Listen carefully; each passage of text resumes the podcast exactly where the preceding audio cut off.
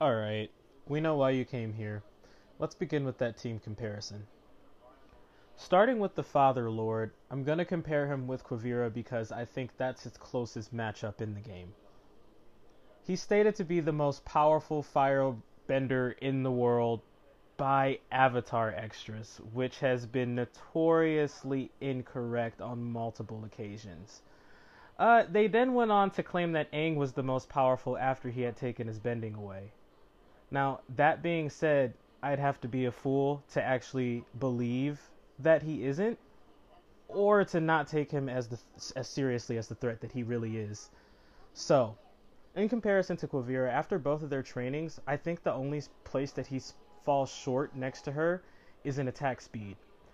The agility really does give him a big boost. He was already pretty mobile before, and with Azula training him, I think he's just about as agile as Kuvira is. And um, her knockback. Uh, tr-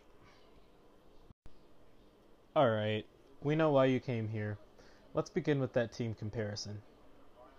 Starting with the Fire Lord, I'm going to compare him with Kuvira because I think that's his closest matchup in the game. He's stated to be the most powerful firebender in the world by Avatar Extras, which has been notoriously incorrect on multiple occasions. Uh, they then went on to claim that Aang was the most powerful after he had taken his bending away. Now, that being said, I'd have to be a fool to actually believe that he isn't, or to not take him as the as seriously as the threat that he really is.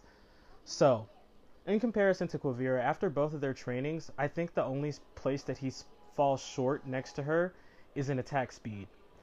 The agility really does give him a big boost. He was already pretty mobile before, and with Azula training him, I think he's just about as agile as Kuvira is. And um, her knockback.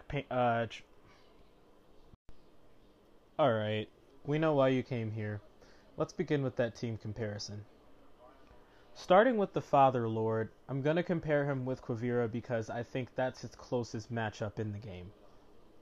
He's stated to be the most powerful firebender in the world by Avatar Extras, which has been notoriously incorrect on multiple occasions. Uh, they then went on to claim that Aang was the most powerful after he had taken his bending away. Now, that being said, I'd have to be a fool to actually believe that he isn't, or to not take him as the as seriously as the threat that he really is. So, in comparison to Kuvira, after both of their trainings, I think the only place that he falls short next to her is in attack speed. The agility really does give him a big boost. He was already pretty mobile before, and with Azula training him, I think he's just about as agile as Kuvira is. And um, her knockback. Uh, Alright, we know why you came here. Let's begin with that team comparison. Starting with the Fire Lord, I'm going to compare him with Kuvira because I think that's his closest matchup in the game. He's stated to be the most powerful firebender in the world by Avatar Extras, which has been notoriously incorrect on multiple occasions. Uh, they then went on to claim that Aang was the most powerful after he had taken his bending away. Now, that being said, I'd have to be a fool to actually believe that he isn't, or to not take him as the as seriously as the threat that he really is. So, in comparison to Kuvira, after both of their trainings, I think the only place that he falls short next to her is in attack speed. The agility really does give him a big boost. He was already pretty mobile before, and with Azula training him, I think he's